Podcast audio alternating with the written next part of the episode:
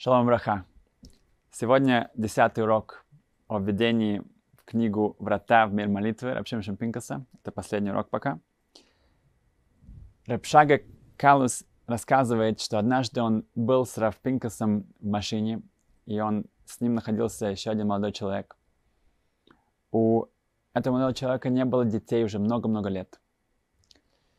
И он хотел использовать это мгновение, попросить благословения у святого Рабшим Шампинкаса. И в ответ на его просьбу Рапинка сказал, вместо того, чтобы дать тебе какое-то благословение, давай я научу тебя, как молиться. Это гораздо больше, чем все благословения, которые можно получить. То же самое я чувствую здесь. Здесь я не знаю, как давать благословение, я также не знаю, как молиться, но я знаю, что вот в этой книге есть действительно ворота в этот мир молитвы, который каждый из нас может для себя открыть.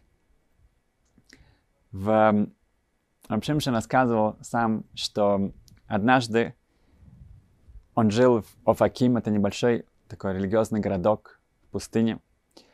Эм, он был главным раввином этого места. Однажды кто-то должен был выступать в их синагоге перед всей общиной, и так получилось, что этот человек не смог приехать. И в последнюю секунду его попросили, может быть, он вместо этого он может выступить. Он сказал, что да, эм, он как раз давал урок в браке, и это был урок, связанный с благословениями, как правильно говорить благословения на еду, на другие вещи, когда ты говоришь «Баруха ты Ашем», когда ты обращаешься к Творцу, что ты имеешь, должен иметь в виду. Эм, и когда он дал этот урок в Нейбраке, у него все было готово, поэтому он мог просто повторить его перед своей общиной. Когда он его закончил, он сам рассказывает, что он спохватился вдруг. У него была большая паника. Он говорит, как же так? Я сейчас своей общиной, с которой я нахожусь с утра до вечера, они окружают меня. Я дал ему урок о благословениях. Это значит, что каждый раз, когда я возьму яблоко в свою руку или чашку кофе, я начну говорить благословение, все будут на меня смотреть, на меня уставятся. Ну, ну, сейчас вот Рафпинкас, который говорил о благословениях, теперь он сам будет говорить благословение, ну как же это будет выглядеть? Что я сделал? Если я говорю в Нейбраке, в Иерусалиме, в других местах, хорошо, я сказал урок, эм, надеюсь, люди получили вдохновление, и я уехал. Но сейчас я дал урок о благословениях, и теперь каждый будет наблюдать за мной. Да, я подхожусь под контролем, как же он сам выполняет то, о чем он говорит. Но на самом деле, когда мы начинаем об этом говорить, когда мы начинаем делиться со своими близкими, да, может быть, с общиной, с, с хаврусой, с друзьями, то это, возможно, какое-то нас будет немножко обязывать к чему-то, да? но это не так плохо, это не так страшно. В, в одной общине жил один человек по имени Рабаншел. Рабаншел, он был очень талантливым кантором, хазан. И в праздники, в Рошашана Йом Кипур, он ввел всю общину в эту молитву, это, эти молитвы, от которых зависит весь год, вся наша жизнь. У него было такое вдохновение, он в слезах эм, обращался к Творцу, и также вся община начала плакать, потому что это было настолько э, большое вдохновение. Он поднимал всю общину наверх. И один год в Элул, за месяц до праздников, он обратился к Габаю, к тому, кто ответственен за, за кто будет молиться и за, за все молитвы в э, синагоге, и сказал ему, что в этом году я отказываюсь, я больше не буду э, молиться, не буду кантором в нашей общине. Когда этот Габай пришел в шок, как же так, кто же будет наш вести, кто будет наш кант? Говорит, что случилось? Он говорит, нет, я сделал хэшбан нефеш, я подумал о себе, подумал, где я нахожусь. И э, сказано в Тейлим, что тот, кто обращается эм, на, его, на его устах ложь, Довер Шекер, он говорит э, лживо, он не может стоять передо мной, говорит Творец. Говорит, я считаю себя, что я, это, это, это, это, когда я начинаю плакать во время Рошашана Йом Кипур, я подумал, что весь год почти, я очень редко, что у меня появилась хоть одна слеза во время молитвы. И тут Рошашана Йом Кипур, я начинаю э, в слезах, и я кричу, и так далее. И это, это же ложь, это шекер. Как же я могу репрезентировать всю нашу общину, если на самом деле Ашем обращается ко мне и говорит, что я не хочу, чтобы ты ко мне э, обращался сам. Насколько бы Габай, э, Габай, насколько бы его постарались не убедить, ничего не помогало. Единственное, что осталось, это обратиться к Рабшомазан Ойрбах, великому раву, главу поколения, чтобы он поговорил с ним, и они пришли к какому-то решению. Он согласился, на это он согласился обратиться к Рабшамазану. Они пришли в Шарахесет, э, внук Рабшамазан Норбах, э, привел его туда. И когда Рабшамазан выслушал его, он обратился к нему с теплотой, с, э, сказал так, что на самом деле, когда ты молишься в Рошашаном Кипур, ты хазан, ты ведешь всю твою общину, и ты действительно у тебя начинает, ты плачешь, и ты, ты твое, э, ну, особое твое вдохновление передается всем остальным, то это настоящее, это ты, тут, это эмет, это настоящее э, твое внутреннее состояние. Остальные дни, во весь, все остальные месяцы году, где ты чувствуешь, что ты не доходишь до этого состояния, это шекер.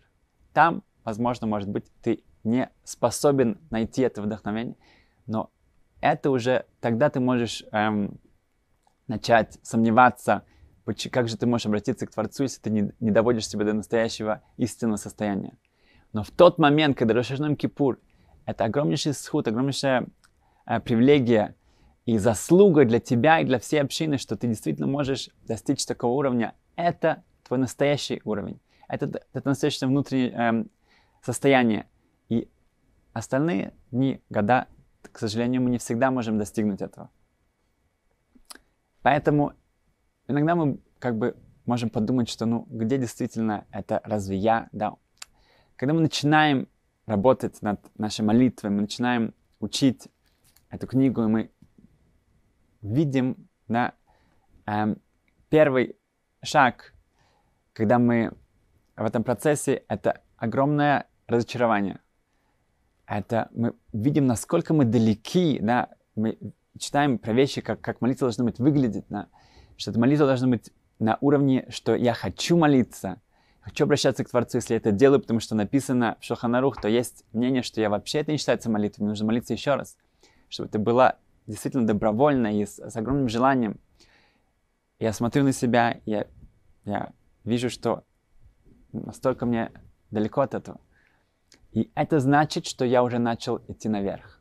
Это значит, что если, на, если велосипед, нам тяжело эм, крутить педали, это значит, что мы идем наверх. Если легко, это значит, идет вниз. То же самое здесь. Ни в коем случае не отчаиваться, когда мы видим, что мы сталкиваемся мы с, с истинным, тем, что от нас ожидается. На самом деле, внутри-внутри где-то мы действительно этого хотим. Это заложено в нас. Нам просто нужно это найти, нужно не сдаваться и продолжать дальше.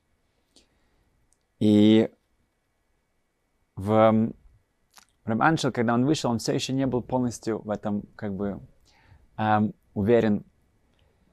Его внук, Рабыцак Лоренц, он добавил, что как эм, сейчас мне объяснили, что это уже вошло в классику, это 17 мгновений весны, упоминается такой э, принцип. Рассказывается, что когда принцесса, французская принцесса вышла замуж за эм, короля Англии, то из уважения к нему, из эм, честь, э, так как она сейчас является королевой Англии, она перешла на английский язык. И так, после многих лет, у них она забеременела, и у них эм, при родах сложились очень тяжелая ситуация, и э, позвали самых лучших врачей. И когда главный врач, эм, эм, он выразил свое мнение, что, возможно, нужно будет делать кесарево сечение, но так как в те времена это было, считалось очень-очень опасным, он сказал, что он только это будет делать в последнее мгновение, когда уже не будет никакого шанса на обычные роды, только тогда действительно уже будет э, выреза, э, э, делать кесарево сечение. И так роды были уже начались, и у нее были ужасные страдания, она кричала, она просто визжала, все, все было слышно во всем дворце. И когда каждый когда подбегал к врачу, говорит, ну, ну, он говорит, нет, еще нет. И так продолжалось часами, пока в какой-то момент врач сказал себе, что сейчас, сейчас. И он вошел в эту палату и эм, провел газочение, и все кончилось хорошо. Но на следующий день король сказал, как вы решили, почему в этот момент, почему, чем отличалось? Были же ужасные крики, были ужасные эм, страдания, которые она проходила. Почему вы ждали так долго? Тогда врач объяснил, что с моим опытом я видел э, очень много родов. Эм, и я знаю, что, конечно, есть страдания, есть, есть тяжело, но, но в конечном итоге эм, очень часто это просто, эм, это, это, это еще не показывает, что человек дошел до максимума своих возможностей.